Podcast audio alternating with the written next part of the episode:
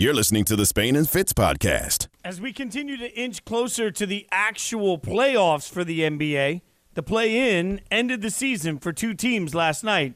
For two others, the fight continues. Spain and Fitz on ESPN Radio, the ESPN app, Sirius XM, Channel 80. Sarah Spain, Jason Fitz, presented by Progressive Insurance. And we jump straight into some straight talk brought to you by Straight Talk Wireless. And that comes in the form of watching the Atlanta Hawks take on the Charlotte Hornets in a matchup that we knew was going to have a lot of offensive question was which defense was going to step up. We knew that Ball was going to be able to play well. We know that Trae Young's going to be able to play well. How would it all shake out? Well, Marc Kestecher on ESPN Radio told us like this. The horn sounds. The Hawk season is not over yet. They win a winner go home game, and they got another one on the schedule. Atlanta will head to Cleveland Friday night for the right to face the Eastern Conference leading Miami Heat. Sarah, the Hawks get the big win. They look dominant in doing so, and now they mm-hmm. are one step closer to trying to recapture the magic of last year. Yeah, and you know what? They did it in a way that's probably heartening if you're a fan because it wasn't all Trae Young. And so much of that team comes from Trae's swagger and Trae's play. And in the absence of a good game from him, they got a ton out of Hunter and Capela. And that's a good sign because you'd like to think that Trae won't struggle the same way against the Cavs. And if the Hawks end up advancing beyond that to face the number one seeded Heat, they are going to need a great Trae Young not a guy who was 3 of 13 in the first half and finished 8 of 24. So when you get an outing like you saw 22 points, 16 of them in the third quarter for, for Hunter, and you got 15 and 17 from Capela, uh, that makes it a little bit more difficult to, to match up if you then add a little bit of uh, the, the usual Trae swag on top. Yeah, as you mentioned, a rough night for Trae and one for seven from three point range, which we're not used to seeing necessarily. But I felt like – in watching it when you you mentioned Clint Capela.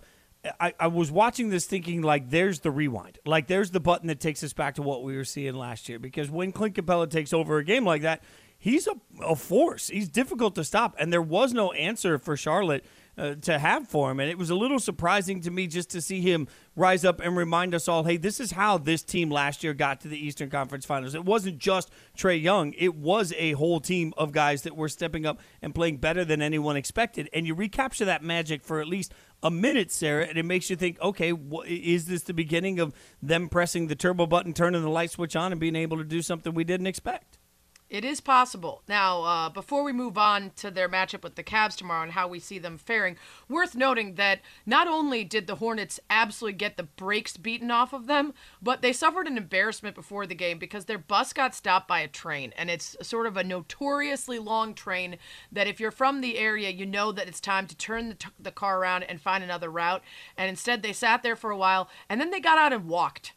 So the Hawks, I mean the Hornets, are walking to the arena for their game. Uh, basically walking toward their own execution, as it turned out, because they fared so poorly. Uh, it was good timing, actually, for um, ESPN Daily and our buddy Pablo Torre to be uh, to be telling the story of the Jordan meme, because unfortunately, this was a perfect time to roll it on out as the Hornets saw their season end, and he That's was up in the suite looking very, uh, very Jordan meme it's hysterical to think of everybody like, all right, guys, let's hoof it. We're going. Yeah. We're walking to the game. We're not going to miss this thing. Maybe that explains why, uh, you know, uh, I, I understand plus minus is a sort of overdone stat at times in the NBA. The fact that every single player that played last night had yeah. the, the, the best plus minus was a zero. Everybody else was in negative. and like you just look like that's just getting your butt kicked all the way yeah. across the board. Miles now, Bridges now, was like, to, I don't even want to watch the finish. I'm going to go ahead and get myself ejected, and then I won't have to be on the court for the final score. not you're not wrong. And now the Hawks take on a Cavs team that you know uh, at times I, I, don't want to take anything away from Cleveland, but we've talked about the fact that health is a big factor for the mm-hmm. Cavs, and this feels like a good matchup for the Hawks. Yeah, this one is tough for me to call because this is a totally different matchup if Jarrett Allen is available, and we don't yet know whether he will be. This is a Hawks team that, again, if Trae goes off, you can imagine them beating anybody in a one game sample. Um, but Jarrett Allen could be back. John Collins, unlikely for the Hawks again Friday.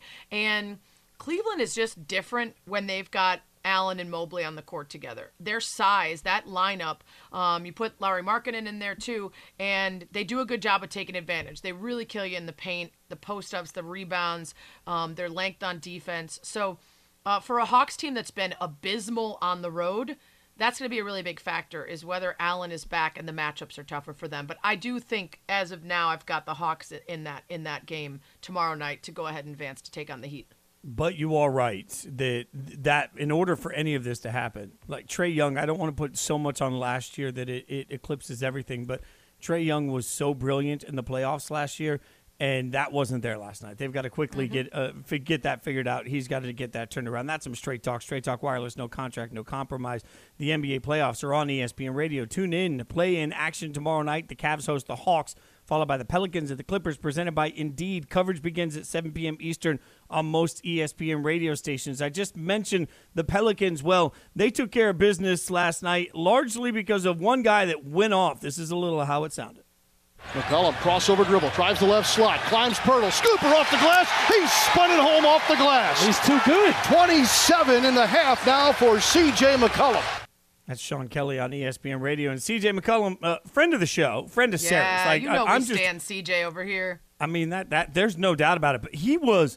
I mean, I was watching in the first half, and I felt like my jaw was just on the ground. He was unstoppable it was fun to watch and i'm just i'm such a fan of cj and as you know this show sort of adopted the trailblazers as our secondary team because we liked coach terry stotts we liked dame we liked cj so seeing it all broken up was a bummer but i was excited to talk to cj about how he was really excited about going to, to New Orleans, how he was enthusiastic, knew the trade was coming, had an amicable split, and then showed up really ready to change that team. And after CJ's arrival is when so much turned around for them. Such a steadying veteran presence, a guy who brought the Blazers to the playoffs every single season since he got there and shows up to a Pelicans team that needed him and really made a change. Now, this team doesn't have a chance. if they advance. Nobody does. I really I wouldn't pick anyone in a series with the Suns right now, but this is a stepping stone. And this is what you need for a team like this, particularly with so many questions around whether or not Zion will ever really be consistently healthy, whether they should invest and go ahead and up that, you know, pay off that contract and cross their fingers and hope he can make them great. Um, they still obviously will have to take on the Clippers tomorrow night for the chance to advance to take on the Suns. But these are the moments that you need when you're a team that has struggled, when you're a team that lost AD, who, who forced his way out, and when there's rumors around Zion and whether he wants to be there. You got to put together a, a, CJ, a Brandon Ingram, a Valanciunas kind of big three that's not going to do damage against real big threes across the league, but that is going to prove that it's a place that you can go and, and make you know make a difference if you've got some talent and want to join up with some other pieces. I'm not sure Valanciunas. Like, I don't know that there are many players in the NBA that make things look more difficult at times than he does. like, it never looks graceful, but it just looks imposing. Also, to the point that you were making about you know who is there, I, I, it it was sort of hit me last night watching them play. Number one, they don't have Zion. How good could this team have been if they had Zion? But also, uh, Brandon Ingram is somebody that you know the Lakers gave up on, and I understand that that's part of what happens when you acquire AD. But Brandon Ingram has turned into a really nice player. He had a very good game last night, but he's had plenty of those this season. And I, I watched it, and it sort of made my heart happy for somebody that it feels like the Lakers, for obvious reasons, were like, "Nah, we're good without him." For him to go somewhere else and thrive in any level, to me, is uh, the the ultimate opportunity for an individual player to stand up and say, "Up yours, I'm still capable," which I love because I always root for the players. Yeah, uh, I agree, and I think it's just fun when when the Pelicans are good. It, it's a it's a cool market. We all like New Orleans, and it they had an opportunity after losing AD to be able to say to their ticket holders and the fans, "Hey, look, we're not going to be in a huge rebuild. Look at the luck we just got Zion." And then for things to go awry so quickly, um, and you look at the player he could be versus the, the fact that he's uh, missed the entire season, um, you kind of just are, are, rooting for some good things to happen to him. We'll see how they fare against the Clippers. That's going to be a really tough matchup, too. You've got a veteran coach and veteran players who know how to make you work on defense, and this is a very different team than the one uh, in the T Wolves that was able to beat the Clippers the other night. Yeah, every single time the Clippers win a game, too, it's only going to make the narrative about what they're capable of in the playoffs, rightfully yep. so, get even louder. All right, we'll continue to get you updated. We got some great guests tonight. They're going to break down everything you need to know about the rest of the play in action and the playoffs that are upcoming. But Three quarterbacks, one with the deal, one wants a deal, and one who wants to know what's the deal. We'll tell you about it next. Spain and Fitz on ESPN Radio. You're listening to the Spain and Fitz podcast. As we inch closer to the NFL draft, every single day is going to bring more news when it comes to certain quarterbacks and their payday. The question is, what's it mean for everybody moving forward? And what's it mean when those deals are done? Spain and Fitz on ESPN Radio, the ESPN app, Sirius XM, Channel 80, Sarah Spain, Jason Fitz. We're presented by Progressive Insurance. And we'll get to the big news today. But, Sarah, we weren't hanging out on air yesterday where we could react to the big news yesterday. Mm-hmm. This is a true story, right? Like, so I was on this big draft call doing all this work trying to get ready for the draft. And I do a weekly phoner with Las Vegas with the ESPN radio affiliate out there every uh, every week, right? So they call just as I finish my draft call, and I pick up the phone, and I was like two minutes late, and I was like, "Sorry, guys," and we're live on air, and the guys say, "So I presume since you haven't been on social media yet this morning, you don't know that Derek Carr has a new contract." So I was on air when I found out all the information, but I do want to quickly say I think that this deal is such a massive win for both sides. When you're talking about a quarterback that signs a three-year extension on top of the year he already has, it'll give him about a, about a 35 million annual average value on that contract.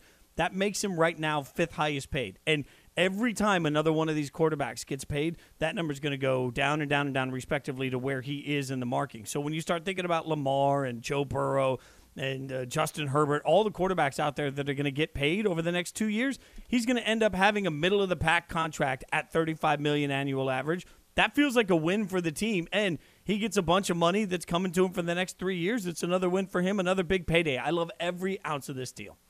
Well, I'm sure you do because for a talented guy, it's not a lot of guaranteed money. Um, and the fact that he openly said, I am either going to play for the Raiders or I'm going to be playing golf, and told his agent that, might have not helped with the leverage in terms of getting more guaranteed money out of the deal. But I think you're right. I think he wasn't going to break the bank compared to the guys that have been signing of late but he still gets enough money to be, uh, you know, well paid for the position and for how he's done, and for the team to, to, to make a run at it with the pieces that they've gotten. So um, he's in a good position, unlike a couple other quarterbacks. Yeah, which it's just wild to think make a run. The Raiders are trying to make a run. I don't even know how to process that. Uh, I can figure out how to process that eventually. Baker Mayfield can't figure out how to process anything at this point because, frankly, his feelings are hurt. He is he feels disrespected from the way the Browns treated him through the course of this offseason. In fact, he was on the You Never Know podcast, and this is what he said. I feel disrespected, 100%, mm-hmm. percent mm hmm because I was told one thing and they completely did another. When I wasn't performing on the field, that's when it really started going downhill. Then when it started hindering my play, and that's when I started losing my own self-confidence and just losing myself. This past year was rough. I would love to show up to somebody's cubicle and just boo the out of them. yeah. And see and watch watch them crumble. Do you have any idea where you're going to land? Oh man. If this would have been about a week and a half ago, I would have said Indianapolis. Um, Seattle, I mean, it'd probably be the most likely option. Mm-hmm. But even then, I, I just I'm ready for the next chapter. Yeah, you know, Fitz, this is complicated because on the one hand, I think he gets himself in trouble with a lot of the ways he approaches things, and he doesn't always seem to have a lot of awareness of um, the situation or his how he's perceived. Um, I think his competitiveness and his fire has been a really big boon for him throughout his life in terms of his play. But in this situation, doesn't serve him well because the Browns are in a terrible situation where he is not a guy who will back up the person who replaced him, right? And meanwhile, every other team knows that as well, so there's no leverage to try to trade him. But I think a lot of times, you know, I want to play this sound from Bart Scott and Alan Hahn on Bart and Hahn today because this is how a lot of people are perceiving that he hasn't landed anywhere else yet it is weird that he's still on the roster. But I, that, but that should tell you everything. He doesn't know. That should tell you everything. Meaning what? That means nobody else is saying, "Hey, man, well, damn, Baker would be an upgrade from what we got." Hey, I'll give you this. People rather wait to the class of 2023 than to take a flyer uh, for $18 million on Baker Mayfield. On one year. One year, on $18 million. Number one. They took they took a flyer on Sam Darnold. Yeah. Okay. So I, that so, should tell so him everything is, right, so about how is, people perceive him. So this is a lack of awareness on Baker's part. Like you're you're you're saying um, I feel disrespected when the Browns are going. We were trying to move you. Nobody wants you. All right, jump the gun there, but uh, you know, I just don't think it's that simple, Fitz. I think if the deal for Deshaun Watson had gone down earlier and there were still openings at a couple places, there's a real shot that he would have been picked up. I don't know that Mitch Trubisky, by sitting out a year, really proved more than Baker did while hurt and in his previous years with the Browns. I think the timing just worked out. I, I don't know that, you know, Washington would have gone for Wentz instead of Baker if they knew what the options were. I think there are a couple teams that are just nowhere near winning, so they're gonna they're gonna try to get themselves in position for the draft, and and they're not gonna go out and get a guy who's gonna be difficult or hot headed or any of that. They're just gonna sit and say, okay, we're gonna stick with the situation we've got, which is terrible. Uh, teams like the Falcons, teams like the Panthers. Um, and so I just don't think it's as simple as well. Nobody wants him. I think it's a tough situation. Yeah, I, and the concept that nobody wants him. I mean, is just failed to me because there are teams that need quarterbacks, and there's no way, you know, to the Sam Darnold point, it's never as simple as nobody wants somebody. It's complicated in the sense of who do you currently have under contract? How can you get out of those contracts? What kind of salary cap space do you have? How can you bring in Baker for a year? Like, I, I think it's oversimplification to say nobody wants him. And I understand that Baker has become polarizing to a lot of people, but uh, through it all, there is at least some proof of concept that Baker can be a very good quarterback at mm-hmm. times. Does he need some help? Does he need some things to go the right way? Sure. Do a lot of quarterbacks? Yeah. I just mentioned Derek Carr. I mean, I think Derek Carr thrives when he has great weapons around him. So, like, I, I, that's not unfair to say most quarterbacks are not Aaron Rodgers, and that's okay, right? So, to me, Baker still has plenty of market. It just doesn't mean that it's easy to find that hole right now. And also, uh, you know, for him, the louder he is, the more he wants to remind the Browns whatever is about to come with Deshaun Watson. If they still have him on the roster, if they still have Baker on the roster, there's no assurance that he's going to decide he's willing to play. Yeah, I mean, they're in a tough situation because they've got, what do they have, five quarterbacks on their depth chart right now? Because they've got guys that they are ready to, to use in the very likely instance that Deshaun Watson gets suspended they're going to need someone for a couple games if that ends up happening. Um, and so, and I don't think they feel comfortable having Baker around by then. They're going to go with Jacoby Brissett, or uh, probably not Joshua Dobbs, but Jacoby Brissett. They'll probably line up for that. And so I think they'd probably rather that Baker be a little bit quiet and let some interest grow, and then figure something out. But again, there's just no leverage. Everybody knows they've got to get rid of him. Yeah, I think that's the biggest part, the lack of leverage. Uh, Spain and Fitz, Sarah Spain, Jason Fitz. Tune into the ESPN Daily Podcast. Get you a deep dive into a single story from one of ESPN's hundreds of reporters presented by Supercuts. Download, subscribe, and review ESPN Daily. Available wherever you enjoy your podcast. Now, one other quarterback that's sitting here saying, wait, wait, wait, is Kyler Murray. Bunch of reports coming out today, not the least of which was Tom Pelissero uh, saying that uh, if he doesn't get a new deal – he's not going to play this year for the Cardinals. And this is tricky, Sarah, because he's not making a ton of money. We're pre draft. Like, this is the time for him to be a disruptor if he wants out. Yeah. Uh, I don't think he wants out. I think he wants the contract he's looking for, and he's been planting the seeds to make it really uncomfortable if he doesn't get that offer all off season long. Uh, if you weren't aware of the back and forth between Mina Kimes and the Cardinals social media. I highly recommend checking it out. She laid in wait for a full month after they asked if she was good about Russ. She sent them back a shot of Kyler in a baseball uniform, and when this hit today, she sent them another follow up of like, "Hmm, what? Where are you at now?" So this will be interesting to follow. Yeah, I mean that's the the, the part of this that's going to be wild is to see how they come to some resolution quickly because money's always the object. Coming up, mm-hmm. they made a run last year. How far can the Hawks go? We'll break it down. Spain and Fitz on ESPN Radio and the ESPN app. Spain and Fitz, the podcast. It's Spain and Fitz, Sarah Spain, Jason Fitz, ESPN Radio, ESPN app, Sirius XM Channel 80. We saw last night the Hawks managed to get the dub despite Trae Young not having a great game but Hunter and Capela stepping up, and that sets up a game tomorrow to try to get into the first round. Spain and Fitz now joined by Chris Kirschner from The Athletic to talk about the Hawks.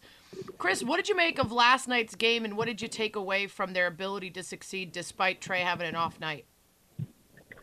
Yeah, I think it was key for, like you mentioned, guys like DeAndre Hunter, Clint Capela, Bojan Bogdanovic, Danilo Gallinari. It was going to be one of those games where uh, the Hawks, if they were to win, which they obviously did, those guys were going to have to step up because what we saw from Charlotte in the regular season is their game plan was clearly to take Trae out of the game.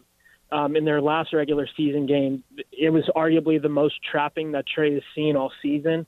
it, it was pretty much nonstop, and they held them in a three of twelve shooting in that in that game. So coming into last night's game, it was expected that that was going to be Charlotte's game plan. Um, and and to the Hawks' credit, the other guys stepped up. They were making their open shots because uh, Charlotte was putting two on Trae. It, it gave those quality looks that the Hawks needed, and, and they knocked them down. So th- I think that was the big takeaway: is the other guys stepping up in, in a in a big game, a must-win game, obviously. And you know, just moving forward, I think getting DeAndre Hunter involved. I think DeAndre is key to the Hawks moving forward, and he just hasn't been really all that good um, this season. So for him to get involved and to show what he did in that third quarter, which is when the Hawks uh, pulled away from the Hornets, I think was really encouraging moving forward for them. So if this feels like the book on how to defend Trae Young, what does Trae Young have to do to break through it? I think for for Trae, I asked him about it. Um, you know, after the after last night's game, and I mean, I think the key to not be defended this way is to uh, show what happened last night when the other guys are making shots. If if the other guys are making shots, I mean, look, this team was built to beat traps. They're surrounded by really good shooting. They have Bogdan Bogdanovic, Kevin Huerter, Danilo, Danilo Gallinari. Like all these guys can shoot at a really high clip. So if those guys are making shots, opposing defense defenses just can't put two on Trae. So I think that is the key. Um, whether or not Cleveland does that tomorrow night, I don't know. They didn't really defend him that way in the regular season. Perhaps they they go that way. Um, but I think that's the key for for Trae to not have two on him. Um, and I think that's something that they're likely going to have to address moving forward is getting a second quote unquote star to pair with Trae just so he doesn't have to be hounded on the ball whenever he does have it in his hands. It's Spain and Fitz here. Spain, Jason Fitz talking to the Athletics, Chris Kirschner about the Hawks who beat the Hornets last night. They'll get the Cavs tomorrow. Uh, right now, game time decision for Jarrett Allen. That makes a big difference. Uh, obviously, uh, uh has a big effect on the Cavs, particularly would slow down Young's ability to find Capela and, and the big men uh, mm-hmm. at the rim and, and in the paint. Uh, how big of a difference do you think that is? Is that a game deciding difference whether Jarrett Allen is available? I think it's a massive difference, you know, especially because when you look at the Hawks, um, they're not going to have John Collins, who's who's their second best player, um, and you know he's one of the the bigger guys on the team, six foot ten, can jump with anybody in the gym, can can space out to the corners and, and hit threes, make them above the break. So not having him, if Jarrett Allen's going to be there, just makes things way more difficult for Clint Capela and, and Danilo Gallinari, who's been starting in place of John. So I think it, it, it makes a huge difference um, just because of the fact that Atlanta, as is, when you look at just what they have on their roster, Capela's not the biggest center. Um, Danilo Gallinari, um, not the greatest defender. So they're likely going to, you know, put up a Cleveland's definitely going to put up a fight when it comes to how they um, attack the paint. So I think it's certainly something that um, could swing the game. The only thing I would say is, you know, Jarrett Allen's missed quite some time now. Um, you know, he, he just said the other, uh, JB Bickerstaff, Cleveland's coach, just said the other day that, you know, Jarrett is still experiencing pain in his finger. So who knows how effective he is. But just the fact that he's out there can certainly swing it in Cleveland's favor tomorrow night.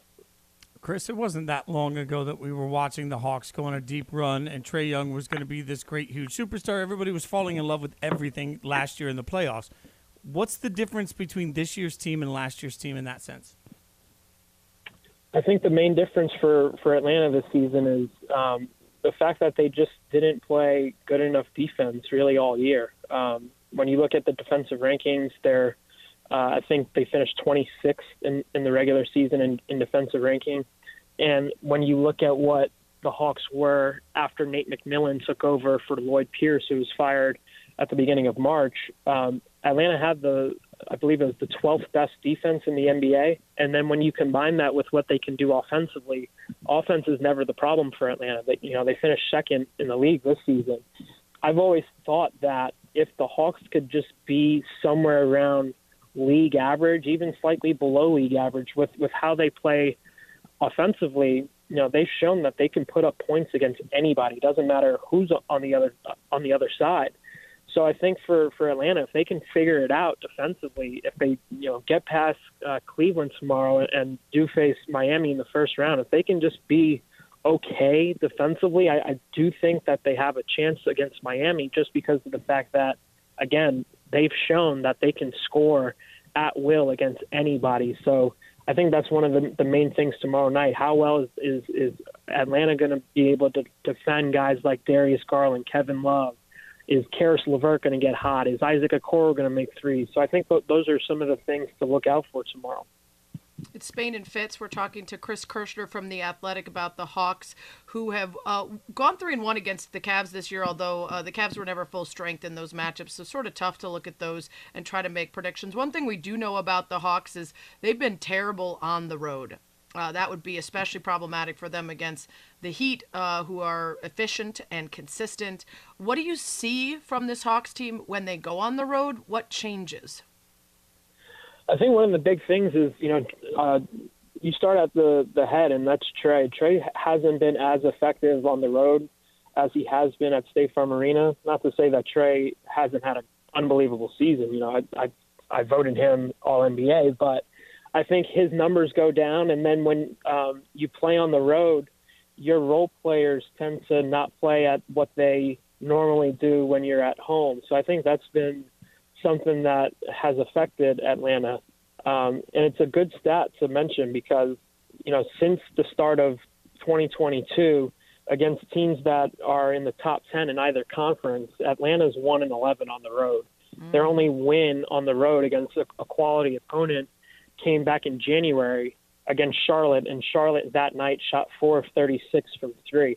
So this is just the team that you know it's like two different versions of the Hawks. It's the the home version that looks completely dominant, which is what we saw last night. It was like, how is this team ninth in the Eastern Conference with how they played? But then they had games on the road where it's like, who is this team? Like, how how are they losing this game? You know, they've dropped games against Detroit on the road.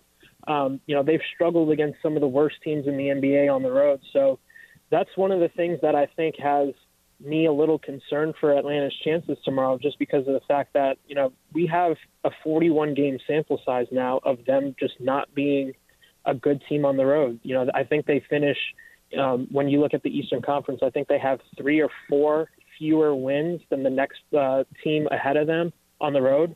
So again, I think just for, for that alone does make me a little bit concerned about the Hawks' chances moving uh, moving forward against Cleveland tomorrow. So you got a pick for us, Chris? Who do you think uh, wins it in the end?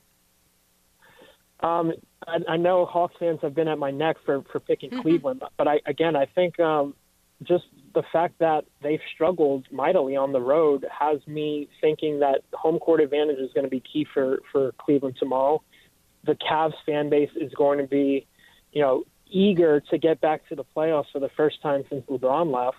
Um, so I know that crowd's going to be ruckus. And, and again, we have a 41 game sample size of the Hawks struggling on the road. So yeah. I, I do think that the Hawks are more talented. And if this game was played in Atlanta, I'd be choosing Atlanta. But because it's in Cleveland and because I've seen them struggle and, and lose these games, you know, I'm gonna I'm gonna pick Cleveland tomorrow. I'm gonna stick with my original prediction. Thanks so much for the insight, Chris. Really appreciate it. Thanks, Chris. Yeah, thanks for having me. Chris Kirschner of The Athletic with us here on Spain and Fitz. A couple follow ups on that uh, road record, Fitz. Uh, 16 and 25 on the road, a minus 1.7 net rating in their road games. They've got the fifth worst defense on the road while giving up 57 and a half opponent true shooting percentage, which is 23rd, and 36.4 three point percentage, which is 25th. And as I mentioned, the Heat are top five in both of those categories. So if they do advance, and the Heat obviously have home court advantage from their seeding, uh, that could be that could be tough for them. We'll see if they can get past the Cavs tomorrow. First, coming up, fines from around the world of sports. The No Fun Police out in full force. We'll tell you about it next. Spain and Fitz. Spain and Fitz, the podcast. Ah, this is perfect. Perfect sound for this segment as the Money is leaving wallets and heading to leagues today. It's Spain and Fitz, Sarah Spain, Jason Fitz, ESPN Radio, ESPN app, Sirius XM Channel 80.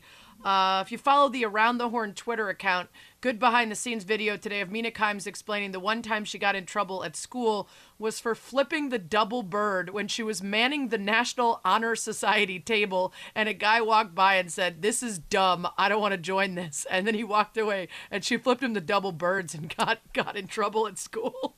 I just love that Mina got in trouble for that. I Like, know, for literally anything. It's funny, but she's such a likable. Like I did flip off a bus driver in sixth grade. I got I got detention for that. Oh That wow! was- that yeah, I, I would expect that from you, though. that was Mina, president of the National Honor Society, while representing said honor society, what a disgrace! uh, Just, do, do they do they take her name off the National Honor Society? they did, yeah, I'm that- sure okay, she she left in disgrace. Uh, I always get used to calling the middle finger the Bud Adams, the double Bud Adams. Uh, that's a that's a was a long uh, discussed situation on the Le Batard show, so it's come to just be the double Bud Adams from from the Titans owner. Uh, Mm-hmm. Throwing some middle fingers from a luxury suite, uh, which is just great. I think also if you're 80 plus at, or you're younger than 10, absolutely it should always be funny when you throw throw a middle finger. Just I mean, like I- real old or real young, it's gonna get a laugh out of me. I, look, I, most of the time now, I mean, even if somebody does flip me off, like I, I don't know, I kind of giggle at it. Like I, Right. I'm at that that spot in life where if a grown man it's wants to like just a flip- finger. yeah, right. I'm like, yeah, it's not gonna hurt you. you feel better about yourself. That's good. Right. Uh, but if you do it in a game, you're going to pay. And that's what happened. Uh, Ryan Hartman uh, getting a $4,250 fine, very specific, Uh, of, of the Minnesota Wild, uh, flipping off the Oilers' of Evander Kane as they were headed to the penalty box in the dressing room after a little bit of a scuffle. This is a fun story because Evander Kane. I guess Google it if you want to see the laundry list of accusations against him for a variety of things, all the way from potentially betting on games to bankruptcy and gambling debts to assault to domestic violence to uh, COVID 19 protocol avoidance.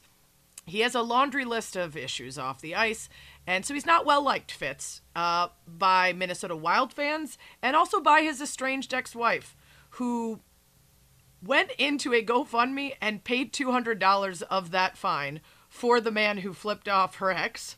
And once people caught wind of that Venmo transaction, uh, Minnesota Wild fans started sending him more money. So uh, it, it he's not going to have to pay anything for for the bird.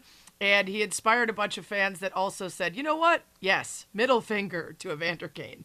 I, that there's so much pettiness in that. I can't be mad at that. The, the thought of going out there and contributing a, in a GoFundMe, but also like weird that you contributed 200 bucks. Like that's that's a lot to contribute, but not like all of it. I don't know what the, what the Right. logic is on that. Just enough like to make it. a, a big just en- statement. yeah, just enough. And then I like the "Stay blessed" was Mm, the caption on her Venmo. Um, yeah, Ryan Hartman after the game. Uh, you know, we had five guys in there. They didn't have one guy in there to help him. I don't think any of their guys are going to defend him.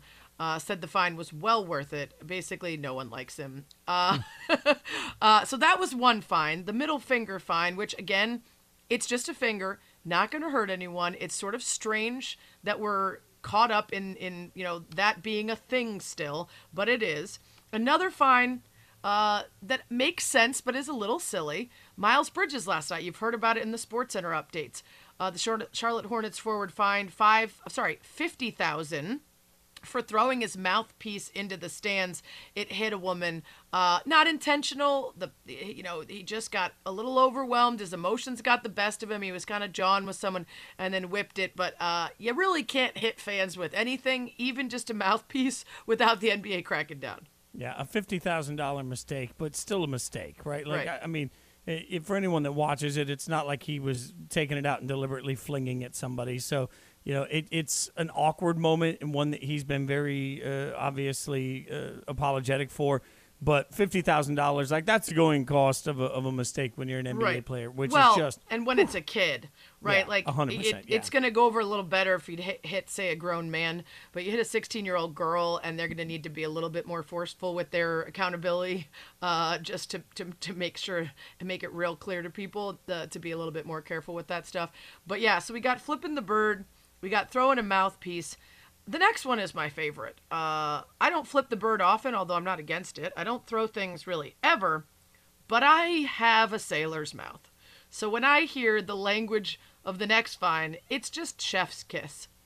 Miles, uh, sorry, uh, Patrick Beverley fined thirty thousand for quote egregious use of profanity because there is a level of profanity that is okay, but when it becomes egregious, you got to pay $30,000. This, of course, was when he uh, made some post game comments to the media, but more importantly on social media. He has since deleted the Instagram story, but he uh, called his team the weak ASS Clippers and told them, get the F out of here. Um, and had some, you know, uh, take the ASS home. Uh, you know, he had a lot of language. He was crying. He was standing on a table. He was really feeling it when they got the win. And uh, unfortunately, it resulted in a fine. Uh, Thirty thousand dollars is a hell of a swear jar, by the way. And Yeah. uh, look, one of the great wonders of the world is that I have never actually uh, accidentally let one out on air because Ooh. you know, as anyone that knows me off mic will knows. I mean, I, I I learned how to swear from my mom, right? And so my mom always was very. uh, She she believed that the whole concept that you know you only use the f word when you don't have a better word. Her whole concept was no, nothing makes you feel the way the f word makes Right. you feel. So I'm going to use it all the time. So like uh, that's been part of my family's communication since I was probably 10 or 11 years old to everybody in the family.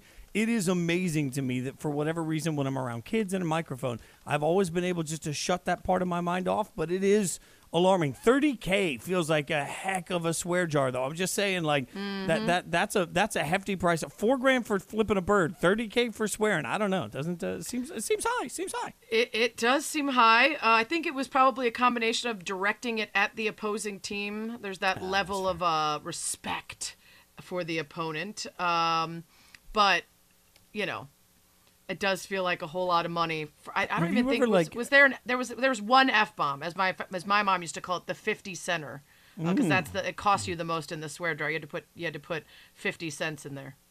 My uh, my mom used to always love to use it right in the middle of the Lord's name. That was that was always my mom's favorite way to do it, and you guys can figure that out by yourself. Right, Uh, right. But have you ever been? Have you ever gotten like I did play once? I was playing in a, of course, it was in the South. I was playing in a, a pickup league that uh, we were like a rec league, but it was a church league, and I was very frustrated with myself after I missed a shot, and not to anybody else, but I let some things fly in the church. I, I I was ejected. I, w- I was ejected and suspended for my Ooh. language, but my language was at myself. So that was the one thing that I I, I like. But Right. fairness, it was a, a church sponsored league, so maybe I Right, should fair. have learned something there. I don't think I've ever been ejected from a game. I got a, a yellow card almost every single game of my senior year in field hockey, but never the red. Um, I don't think I ever got ejected. I was pretty good about. I would get frustrated, but I wouldn't drop the swears and I wouldn't, you know, get in fights and stuff. Uh, we want to ask you of those three folks, who got their money's worth? Who got their money's worth? Was it the mouthpiece, the profanity, or the middle finger? We'll put it up at Spain and Fitz, at Sarah Spain, at Jason Fitz. ESPN Radio is presented by Progressive Insurance, insurance for motorcycles, boats, and RVs for protection on the road and on the water. See how much you can save at 1 800 Progressive and Progressive.com. Fitz, you'll notice I did respond to your question about whether I'd ever been ejected from a game. I did not offer up that I also had a clean record on radio uh, because it is not true. Uh, unfortunately, uh, the dump button used to be my friend. Thankfully, I've matured, and rarely do you need to hover over the dump button anymore. Well done. Coming up, who gets who gets to the first round? It's next. Thanks for listening to the Spain and Fitz podcast. Anytime you're fighting for a chance to get into the playoffs, it's an amazing opportunity. But sometimes a game can leave you saying what might have been for every team that's involved in it. And it feels like over the course of the next day, as we get ready for more play in action, there's plenty of teams that are lamenting what their season could have looked like. Spain and Fitz on ESPN Radio, the ESPN app. Sirius XM, Channel 80, Sarah Spain, Jason Fitz. We're presented by Progressive Insurance. And we've got a couple of play in games, obviously, that everybody's going to have their eyes on. Clippers taking on the Pelicans, Cavs taking on the Hawks. But I want to start with the Clippers and the Pelicans, Sarah, because I think there's a real what might have been, not my favorite song, but, you know, it's a good one. There's a real what mm-hmm. might have been moment for both of these teams as the Clippers and Pelicans are looking at and saying, where would we have been if we were actually healthy this year. You think about what we expected for the Clippers versus what we've seen since the day that Paul George and Kawhi joined forces. And you think about the Pelicans, who we just saw absolutely run through their first game. And I kept looking at it thinking, man, how good would they be if they actually had Zion? Like, both of these teams have a great opportunity, but they can also look at it with a little twin, like a little tear just uh, streaking down the cheek of what they could have seen this year. And they leave us all wondering because neither Kawhi nor Zion has officially been ruled out for the rest of the season, right? There is the question of if they somehow advanced, would there be a chance you might see those guys? Not likely, but they've got us all still sort of wondering. By the way, I had to Google what might have been, and I was not surprised to discover that it was a country band's song, and that's why I had no idea what oh, you were no, no, about. no. Now, wait, it may have been a country band song, but it was a it was a bad 80s crossover, like early 90s crossover. It was a pop hit. Definitely a pop. It was played on the pop Really? stations. Yeah, yeah. What might have been was a crossover. Uh, what was it? Restless Heart? Did they do it? Was that was that Little? Texas? Little Texas? Yeah. Okay. But yeah, it, it definitely. Yeah, it was. A We'll crossover. find that. We'll we'll come back with that at the next break, and we'll see if if you are allowed to claim that that was a crossover hit. Uh, now, granted, I was uh, young, but I think I would remember it if it was crossover and not just country. Anyway, back to the game. Yeah, listen, the Pelicans, if not for that trade for CJ, and if not for some of the changes midseason, uh, they wouldn't even be in the play and with, with a chance to, to get into the first round. The Clippers, on the other hand, this is a team that before Paul George got hurt, they were sitting around fifth in the West. They had expectations that Paul George could be an MVP candidate. There was a lot of talk about Kawhi coming back, and then between uh, George going down and Powell not being available until back uh, coming back more recently um, after they acquired him, it's just a different team. And now the question is, are they an sort of diamond that could, you know, uh, with a little more time for Powell and George and everybody to click, be uh, outplaying the expectations of their seed? Or do they just not have enough time to get back to what we saw early in the season when they were uh, one of the better teams in the West?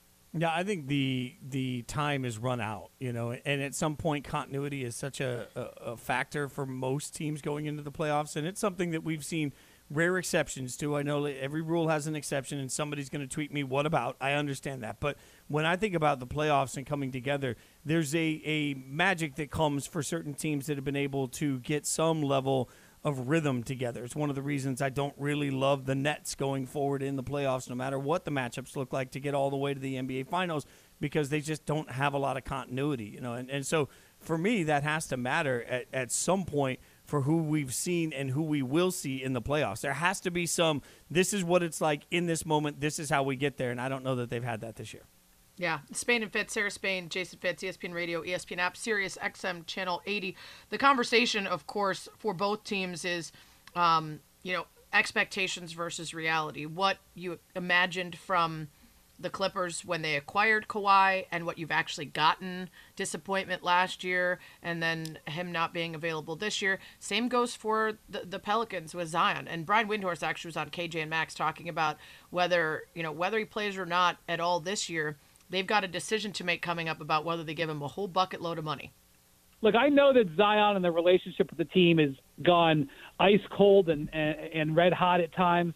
Uh, I would absolutely not move on from that guy. He, he's a guy who averaged 27 points and 61% shooting last year. That is Shaquille O'Neal level type stuff. Yeah, I mean, the ceiling is so high and it's a terrible circumstance for a small market team that needs a superstar like that to contend and also needs a superstar like that to be in the national you know consciousness to get attention to get media coverage so even if it's a massive risk you trade him away for pieces that will never amount to him you're not going anywhere and that's two superstars that you've lost I think that's the biggest part of it is like when you look at the cost benefit of actually letting him letting him go. If he goes anywhere and then gets healthy and then mm-hmm. goes on a run and has the career everyone thinks Zion could have, then all of a sudden it's egg on the face forever for your franchise. If you invest in him and he never gets healthy, at least you can justify for a long time. Hey, you spent money, right. which is like paper money to any of these. It's, it's, monopoly. It's funny money to most of these teams anyway. So at least you can say to your fans, "Hey, we did everything we could. We spent the money, even though he may not have been worth it. We invested in the player." Like I think you need that positive sales pitch from that message. So you know, frankly, to me, that that's a, a simple one for the Pelicans. They, I don't think they have a lot of choice. Spain and Fitz, Sarah Spain, Jason Fitz. That's not the only playing game. We have Cavs taking on the Hawks. Uh, coming in, and this one feels like it's a little under the radar, Sarah. But uh, you know, I'm I'm torn on this because while we acknowledged earlier that Trae Young didn't play well, I think it's hard to imagine he won't get in the zone. Get in the zone. Brought to you by AutoZone. Get in the zone. AutoZone. When you talk about the level of star that Trae Young has been and his ability throughout last year in the playoffs, the bigger the pressure, the better he played. He did have an off game last night, but it's hard for me to see him having back to back off games given what we saw last year in the playoffs. Yeah, you think about tomorrow's games, and in both cases, you're kind of imagining whichever team wins is just setting themselves up to get absolutely rolled in the first round against their opponent. The West more so than the East. Obviously, the Suns are heads and tails above everyone else. So a 1 8 matchup on that side to me is going to be a pretty quick dispatch of whichever team shows up, even if it is the Clippers and they manage to outperform expectation for that seed. Um, in, on the east side, there's a lot more bunching at the top, and I don't think the Heat are are so far and away better than the couple teams behind them. Um, but I still think they're obviously going to be favorites uh, uh, for whoever wins this. Now, uh, for me, the Hawks, like I said earlier, need Trae Young to show up in a real way. They need him to show up in a real way, and of course, they need Hunter and Capela to step up if they blitz uh, Trae Young like they did last night. But also, I don't know what they can do if Jarrett Allen plays. And sources have him attempting to play. He's been out since early March with a fractured finger.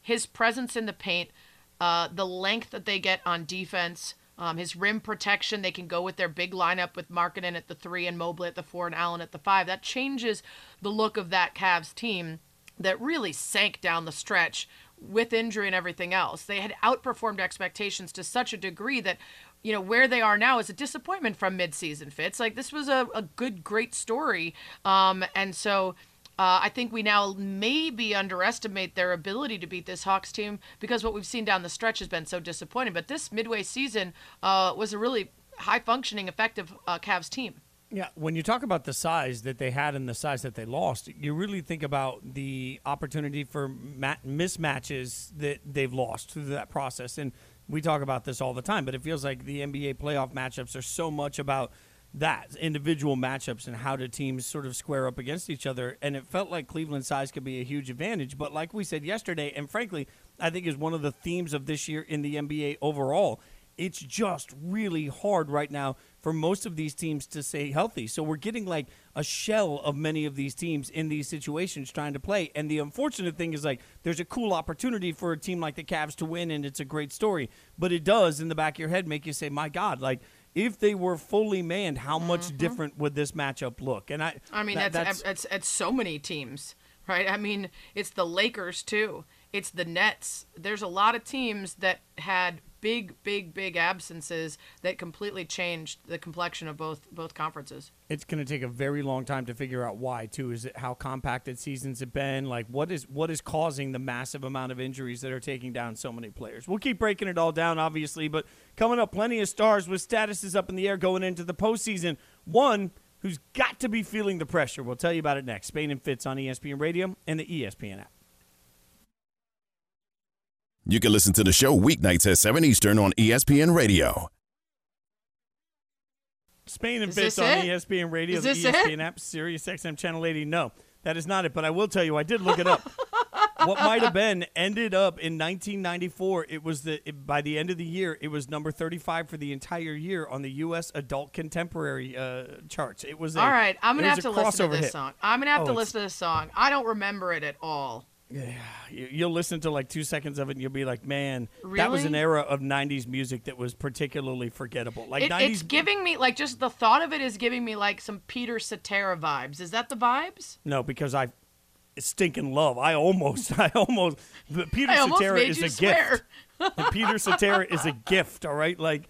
Uh, you know, Glory of Love. Oh my God! Just sit me down on the ground and let me be- get my own. Doesn't have that vibe. No, man. I mean, uh, no. Okay, th- it this- sounds more country than that. yeah, Peter Peter Cetera is a delight. Uh, speaking of delight, Spain and Fitz, ESPN Radio, the ESPN app. Sarah Spain, Jason Fitz. We're presented by Progressive Insurance. Uh, uh, pressure is a delight to some, and pressure is a cooker to others. And pressure is an interesting conversation when it comes to the NBA playoffs because. Uh, we've obviously covered over the course of the network and over the course of the last couple of weeks where pressure lives, but James Harden has been really adamant that he doesn't feel any pressure. Sarah, are you buying that? Oh, Absolutely not. I mean, I think even if you're James Harden and you have a wholly different set of expectations for yourself and your career than many athletes, myself included, and I'm counting myself as an athlete because when I played, uh, my mindset was uh, extremely competitive, leave it all out there, be a lunatic, and that just doesn't ever seem to be James' approach. He always seems to be like, uh, well, I don't feel like being here anymore, so I'm going to fake being fat, go to some strip clubs, leave my team, and get what I want. And then I'm going to show up somewhere new, and I'm going to be uh, someone everyone's excited about for a little bit. And then if I play poorly, I'm just going to sort of shrug about it. So even if he's that guy, and he really doesn't feel it the way uh, a lot of other athletes do, I still think it would be impossible to be in his current situation and not be aware. I think you have to also be aware of the risks people took around you to acquire you. And we've talked about this, but man, nobody knows James Harden better than Daryl Morey. And Daryl Morey went out there and, and uh, aggressively went after him. And, and to that end, Tim Legler, ESPN NBA analyst, was on First Take. This was his thoughts on the concept that Harden isn't feeling any pressure. I can't fathom a, an athlete in that city coming up when, with his track record and some of the things that have happened to him in the postseason and coming in there with what the organization just went through, with all the drama around Ben Simmons, all they gave up to get him, going two thirds of the year without any other player in mind except this player, and a guy in an MVP season next to him, and you say, I got nothing to prove. Hmm. And, and hearing people driving off the road, tires screeching on the Ben Franklin Bridge as people pull off on, on Sports Talk Radio in Philly because you're going, what are you, wait, what are you talking about? I don't feel any pressure. I've got nothing to prove. And nothing could be further from the truth. And he's putting it out there for public consumption. Yeah. Like, you, you're not going to bother me with what you say. I'm beyond that. I'm good with who I am and I'm secure. And that's fine for public consumption. But we all know how the human mind works. He's got to be alone with his own thoughts at Yeah. times. And there's no question in my mind he's feeling it. And by the way, I got news for you. He's going to feel it in a level of accountability and scrutiny like he has never experienced if he comes up small, particularly in this series, first round series, and they go home with everything they went through to get to this point, if he does not deliver and get them at least to the next round, and part of it because he plays well, he's never going to deal with anything like he's dealt with it. People can say, oh, he's going to get his money anyway, and he should be good with that. Fine. If that's what you want to hang your hat on, I got my money, I'm a Hall of Famer, who cares? Great. Well, that's not what the great, how the great ones think. You know, stand up there and say, yeah, man, I there's pressure on me and I'm going to deliver. I'd rather hear him say that than say, I don't have any pressure and I've got nothing to prove. I am 100% in agreement with everything he said. I would much rather have him say, there is pressure. There's a lot of expectations on me and on this team, and I'm ready for them, and I'm I'm I'm ready to I'm ready to do it. Instead of, you know, no pressure. I feel I'm ready to hoop. There's nothing to it. And I I do think the people around him will feel this much more than he will because he has already established himself as someone who can escape criticism at times because the expectations have been lowered for him. I think Daryl Morey will feel it. I think Embiid. I think that whole franchise for not paying off the promise of the process will pay for it more than James Harden. Everyone will just shrug and say, "We could have told you this would happen with him." when Legler says that's not how the great ones think, it makes me really think that's not how the human ones think in so many ways. Like, I understand, even if you're a person that lives in a bubble where you just don't feel pressure, you're that cool, calm, and collected, that's fine. But you know everybody else around you is feeling pressure, and that has to be absorbed, and you have to take some accountability with that, and you have to, to let it at least soak into what you're thinking about for the process enough to let it impact the way you feel. It doesn't have to impact your game, but you know, anytime any of us are on a pressure filled whatever that our job is, even if you're not the one feeling the pressure, if everybody else is, that should at least be acknowledged. And, and to I'm not asking Harden to stand up here and say, "Yeah, I feel a ton of pressure," but at least an answer of, "I understand the pressure that's on everybody in this organization, and I'm just trying to do my best to stay where I am and and make sure that I'm the best me." Like I could understand all of those, but any sort of flippant, uh, "There's no pressure" answer. I'm not buying any of it. Spain and Fitz, Sarah Spain, Jason Fitz. A couple of updates too to get everybody uh, caught up on that will impact playoff action. Steph Curry said today, uh, Steve Kerr, I should say, said today that Curry will face a minutes restriction if he's ultimately cleared to play. That's according to Marcus Thompson of The Athletic. It should be noted he did practice with the team, which we knew was going to be a requirement. So he has done a little practicing, but we don't know how good that foot's going to be. We don't know what to expect early on. And the Warriors are going to have to make an early decision in this series. Do you put him in on a minutes restriction, or do you give him a couple extra days and get as much out of him as you mm-hmm. can throughout the course of the series? Yeah, it's going to be tough, and and that's a weird, tough series in terms of a matchup for them. Uh, and so I don't know if they really will have the ability to wait too long and bring in Steph in.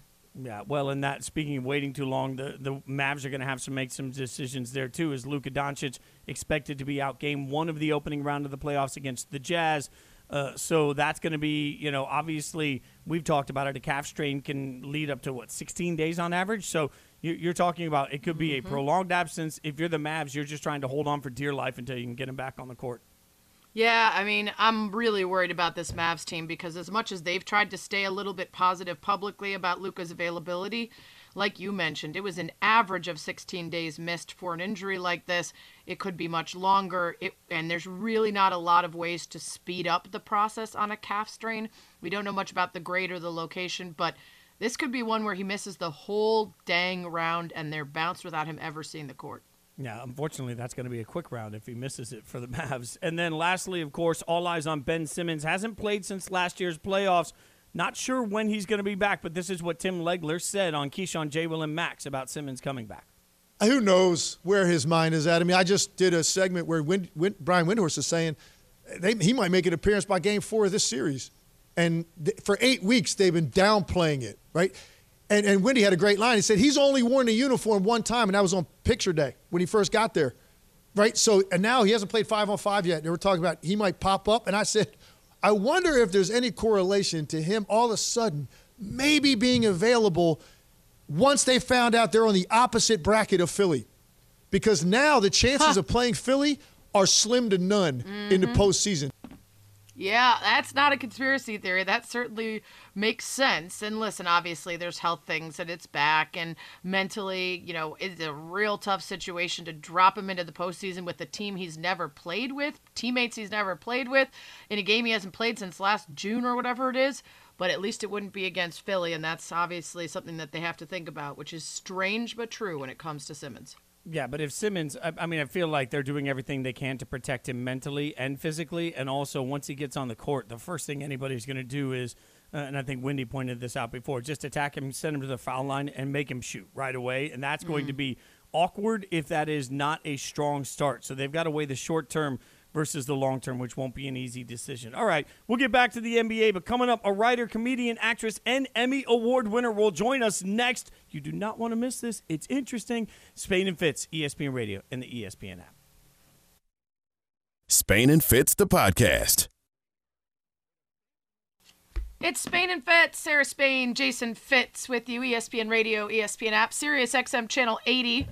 ESPN Radio is presented by Progressive Insurance. Progressive Commercial Insurance flexes to fit your business's needs. From quick repairs to adjustable coverages and even payment options, Progressive Commercial makes it easy to get what you need. Quote today in as little as six minutes at progressivecommercial.com. Happy to welcome in Emmy winning comedian, actress, writer, and producer, fresh off her hosting gig at the Writers Guild Awards and on with us to talk about season three of a Black Lady sketch show and all sorts of other things that she's involved in. Extremely prolific right now. Let's start there, though. My girl Jemele Hill just guested on a Black Lady sketch show. You got any good behind the scenes? Did she flub her lines? Did she uh, mess up any takes? Do you have any, have any trash talking you can help us do there? No, sorry, total pro. Oh. And we were all outside running in a hundred degree heat on that day, and she was a total pro. Oh man, that that that's disappointing. I wanted there to be some trash talking going on. Uh, so, do you have like? Is there some some guest that you have in your mind that you think, man, I really want to have this person on the show? Oh, you know what? I always do that based on like who I wish I could kiss. So Idris Elba is high up there on the list. that is a great one. I love that. Uh, Angela Bassett, Laverne Cox, Kelly Rowland. You've had a lot of great guest stars on there. Um, what separates the show from other sketch shows? I mean, very clearly, you're going to tackle different topics and you're trying to bring something to the space that hasn't always been there before. But when you describe it to people, what makes it different? You know, I think the production value is really high. I think a lot of times when people think of sketch, they think of the word skit, like something quickly thrown together. And what we're doing on a Black Lady sketch show is it is sketch comedy, but we're doing it at a really beautifully directed, well produced level. Is there a, is there an influence for you when you put this show together and thought about it? Because Sarah and I both big comedy fans. Like, is there some something that you pull from as a main influence of like we want to do something in that range? You know what's really great is we've been able to have so many of my influences on the show. Like um, in our first episode this season, Wanda Sykes and David Alan Grier, two Nice. like amazing comedy legends, were both on the show. So you like grow up as a comedian having these like icons in your mind, and then you end up sitting and acting right next to them. It's like so crazy.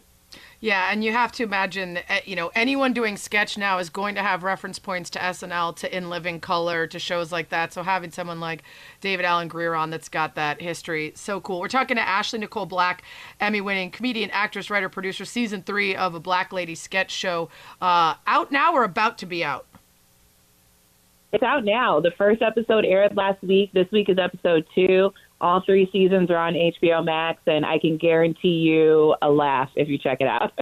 I've seen some of it. Uh, it is it is hilarious, and um, I, I'm fascinated by there. There's a lot of uh, really make through lines that make sense. I started watching you on Full Frontal with Samantha Bee. Uh, you were a writer and correspondent there, um, and that completely makes sense. But the Ted Lasso thing, when I've been following you on Twitter for a while, and I saw you popping up as a writer for that show, I was kind of surprised by that. Is there a soccer background, or how did you get involved starting with uh, season two of that show? Uh, well, you know, very strong soccer background in AYSO as an eight-year-old. Nice, yeah. Orange slices for days. exactly. Uh, but actually, a friend of mine had introduced me to Bill Lawrence. He and Jason were the showrunners on that show. And they were just like such nice guys. And I was like, I, I know nothing about soccer, but I want to work with these nice people. Um, and so it was exactly the experience you would expect from watching Ted Lasso behind the scenes. Were there are there people that work on the show that sort of help with the soccer information? Yes. So Brendan Hunt, who also plays Coach Beard, is also one of the writers in the room, and he is the soccer encyclopedia. So he's the guy that you text. You're like, okay, these two characters are mad at each other. I need to show it on the field, and then he translates that into soccer words. That show just exploded. What's it like to be a part of something like that? Are you actually on set for taping, or do you get to experience more of that insane fandom at maybe award shows or live events? Yeah, mostly award shows and Twitter. And, you know, when I was working on that show, was the height of the pandemic, and we were all working on Zoom separate from each other. So we knew that people needed that laugh and comfort. And so getting the feedback from the audience that it did comfort them in that way during the pandemic was incredibly gratifying. Sarah, every time she has mentioned your name throughout the course of this interview, has mentioned the 3,000 things it feels like you do. Is there something you prefer when it comes down to producing, acting, writing? Is there one that you prefer more? You know what? I am such a nerd. I really just like making my friends laugh. And I have found a job, several jobs that allows me to get paid to do that. But my favorite thing is when I get to do all three, when I get to act and write and produce and see a show through from beginning to end.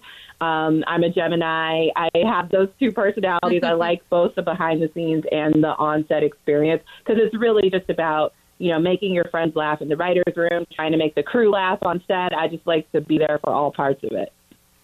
Ashley Nicole Black is with us here on Spain and Fitz. Sarah Spain, Jason Fitz. You can watch a Black Lady sketch show on HBO and previous seasons on HBO Max. You know, I wonder with Ted Lasso, I remember talking to uh, Brendan Hunt about how the arc was really for three seasons. And is it possible it's just so great and so popular that they extended? Have you heard talk of that? Maybe a spin off of one of the characters if we can't get a full Ted Lasso season four? Only Jason Sudeikis to answer that question, so you have to have him on.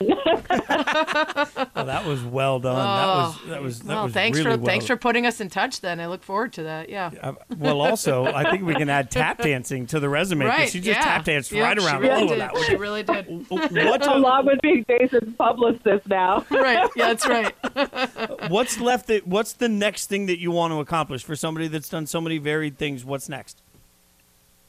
Um, I really want to create and write a show for myself to star in. I've been lucky to support a lot of writer performers in that way, and now I'm ready to do it for myself. Oh, cool. I love that. Hey, I want to ask you, you know, I'm a huge fan of, of Sam Bee, and I was so grateful to see a woman at the helm of a, of a late night show. There's happening more often. You also write for Amber Ruffin. Um, but I think one of the things I love about her most is how unapologetic she is. And as a woman in male dominated industries, I think there's always this real tightrope walk of being authentically and 100% honest in your criticism of the things that are unfair, in your owning of your own confidence and, and awareness of, of, of you know the world that you live in and the constrictions that result from it while also not alienating people who just are sick of women bitching. And i wonder how you feel about that when you were working for that show and whether there was a consciousness of how do we be I hate saying this word likable while also being able to be furious and and create action and all of that that you were trying to do in that show. Yeah, I feel like Sam struck such a good balance with that and I really learned a lot from her in that regard. I think previously, not even that long ago, maybe 10 years ago max, comedians really had this feeling that like in order to be funny, you had to act as though what was happening in the world didn't actually affect you. So, like when you'd see men, you know, they're always in a suit behind the desk doing jokes about the news, but it's always sort of like at a remove. And I think the really revolutionary thing that Sam did is she's telling jokes about the news also, but she's not pretending that politics and the news and the real world doesn't affect her as it does all of us as human beings. Um, and so I think you there was such a resistance to that that if you're we're going to be the one to sort of step out there and do something different, you have to be so incredibly funny, and obviously she is. And I put Amber in that category as well, doing something similar. Your jokes just have to hit that much harder. But we have found, you know, with both of those shows that the audience really appreciates knowing that the host feels just like they do about the events that are affecting all of us. Yeah, it's awesome. I love that show uh, and love Ted Lasso, of course. Uh, I've seen a couple sketches from Black Lady Sketch Show. I'm going to have to dive in now. Um, I'm way behind. I haven't even watched Succession yet. I need the content to stop for like a year and I'll catch up. I haven't even seen Game of Thrones. What am I doing with my life? Uh, Ashley, well, thanks so I much. I promise you we're less stressful than both of those shows. So maybe start yes. with the Black Lady sketch. I think, yeah, yeah, yeah. Oh, it, it'll be better like post show wind down than starting fresh with Succession. Uh, thanks so much for the time, Ashley. Really appreciate it. Thanks, Ashley. Thank you, guys. Good stuff. I gotta, I gotta get on that show. Oh, there's too many fits. There's not enough time. I gotta stop working so much. Can you want to Well- just take over, or? Yeah. I mean, I, you know what? I give you permission to take the next three months just Wow, off. thank you. Do At least you uh, you know a couple days for the next couple. Oh, NBA playoffs. We're going to be off anyway. Yeah, Perfect. yeah, there we go. Uh, coming up, we're going to wrap up the show with our predictions for the first round of the playoffs, and also you tell us who got the most out of their money for the fines they got this week. It's next, Spain and Fitz. You're listening to the Spain and Fitz podcast. It's Spain and Fitz, Sarah Spain, Jason Fitz, ESPN Radio, ESPN app, Sirius XM Channel 80. Going to give you our predictions for tomorrow's final purgatory games. I'm sorry, play-in games, and then the first round. Uh, we're not allowed to call it the postseason, but it's not the regular season, so it's purgatory. Uh, it's it's playoffs. It's it's the postseason. I'm going to keep calling it that, whether I I'm know. allowed to or not. Purgatory is an awesome name. Like you can Yeah. do all sorts of branding about it. It's like it's Yep. purgatory. I mean, that's man, that's good. I'm sure the real religious folks will appreciate using that as the as the analogy for Yeah, not well, yeah. quite being in or out. Happy Uh, Easter. Yeah, exactly. Uh, earlier in the show, we talked about a couple players that got fined over the last few days for various things. Pat Beverley, thirty thousand dollars for egregious profanity after the big win the other night against his former team, and Miles Bridges, fifty thousand for whipping his mouthpiece into the stands. Unfortunately for him, connected with a sixteen-year-old girl, so that's obviously not going to go over well. 50k out of his pocket and then Ryan Hartman 4250 4250 bucks for the middle finger to Evander Kane best part of that story is Evander Kane's estranged ex-wife donating to a GoFundMe to help pay the fine that's just a chef's kiss follow up on that one in addition to other Minnesota Wild fans paying some of the fine for him we asked who got their money's worth and the Twitter poll at Sarah Spain at Spain and Fitz at Jason Fitz Hartman The middle fingers to the not very well liked Evander Kane, not surprisingly the winner there, 61.1%. Then Pat Bev with the profanity and the table dancing and the crying, 32.8%. Bridges with the mouthpiece, unfortunately, uh, took some shrapnel there with the girls, so he only got 6.1%. Uh, but uh, all of them mostly absurd fines. yeah, I mean that's the the funniest part about. not, I still can't. Not undeserved. I just just weird. Yeah, I don't want just- anyone to think you shouldn't get fined for throwing things at the stands. I agree with it. Just weird. just wild to think that that's what we would be talking about, and also Right. very, such a strangely specific amount on the middle finger. Like, if you give multiple middle fingers, does it just like it is, does that multiply exponentially? Like, how, how does that? Is it forty five hundred per digit? Like, what are we doing here? So it's a very specific amount. It was. Imagine if he'd thrown the double, double Bud Adams. It would have been worse. Uh, Spain and Fitz, Sarah Spain, Jason Fitz. We are off tomorrow. We're also off, I believe, next week, Monday, Wednesday, Thursday, uh, because of all the NBA playoff action that's going to be on our air here. So since this is our last show before tomorrow night's play-in finals and the first round game Saturday, Sunday, we're going to get some predictions in here. And Fitz, let's start with the play-in games. Ooh, yeah. Give us Oh, some yeah, just... look at this. Oh. Oh, yeah. All right.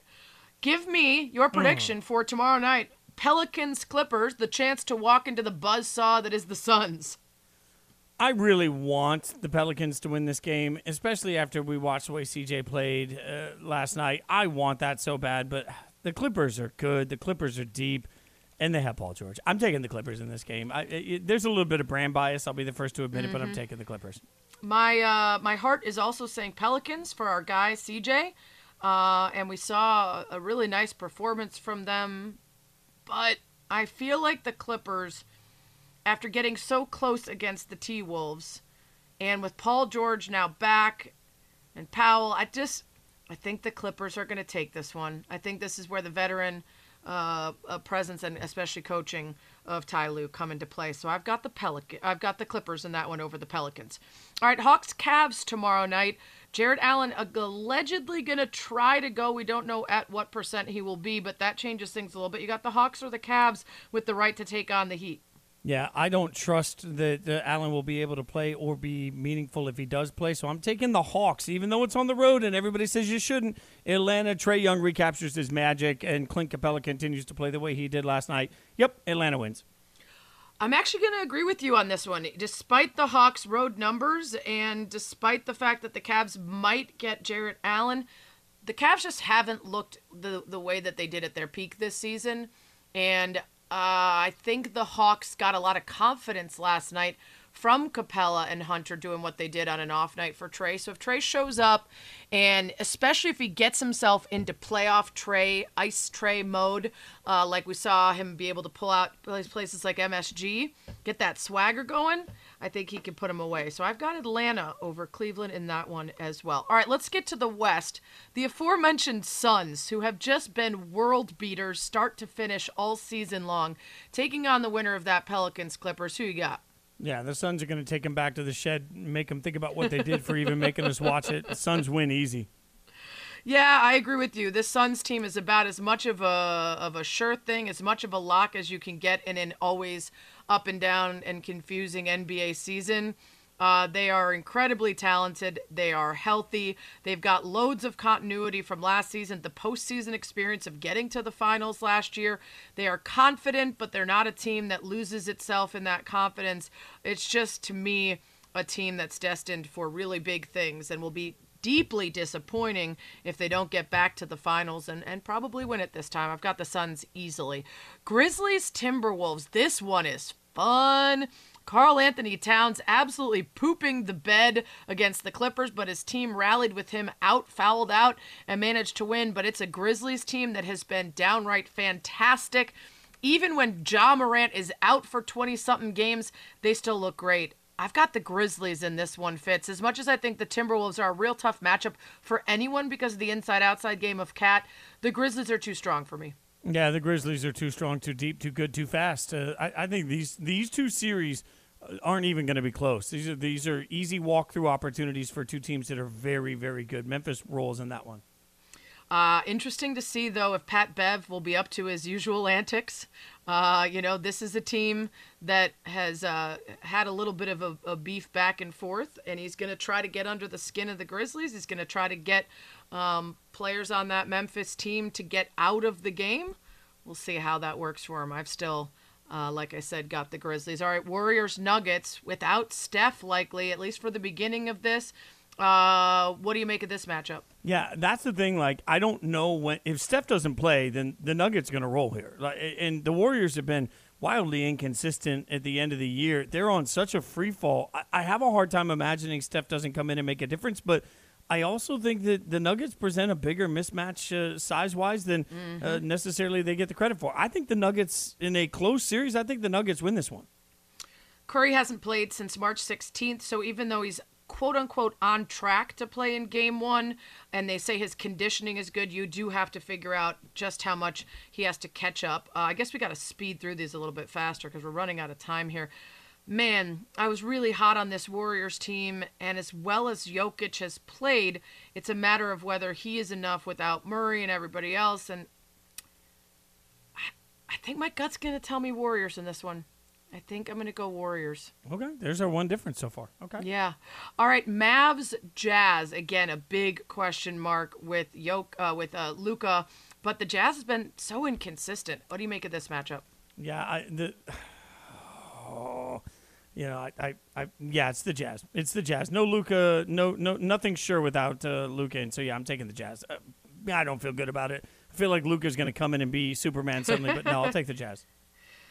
Ah, this is going to be one that we're going to be able to take a mulligan on later once we find out what's going on with Luka. But with my expectation for the strained left calf potentially keeping him out for more than just game one, which is the only one we know he's out for for sure, I'm going to have to say the Jazz as well. The Mavs just aren't the Mavs without Luka. All right, let's speed through the East. Heat versus the Hawks or Cavs. Who you got Heat big.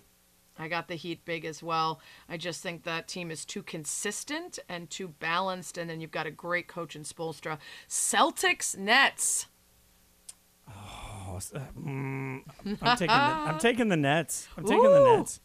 Okay. Yeah, Kyrie and KD are, are going to be a nightmare throughout all this. I want the Celtics to win. I will I not be surprised, no matter which way this goes. Right now, I'm taking the Celtics.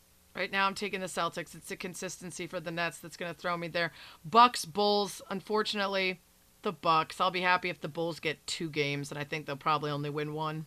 Yeah, I agree with that. Now, what do we have on Sixers, Raptors? Who you got? Terrible matchup. Sixers, Raptors. I got the Sixers in this round. I got the Sixers. Oh, look at us.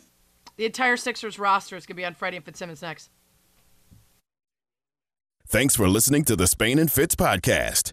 You can listen to the show weeknights at 7 Eastern on ESPN Radio and on the ESPN app.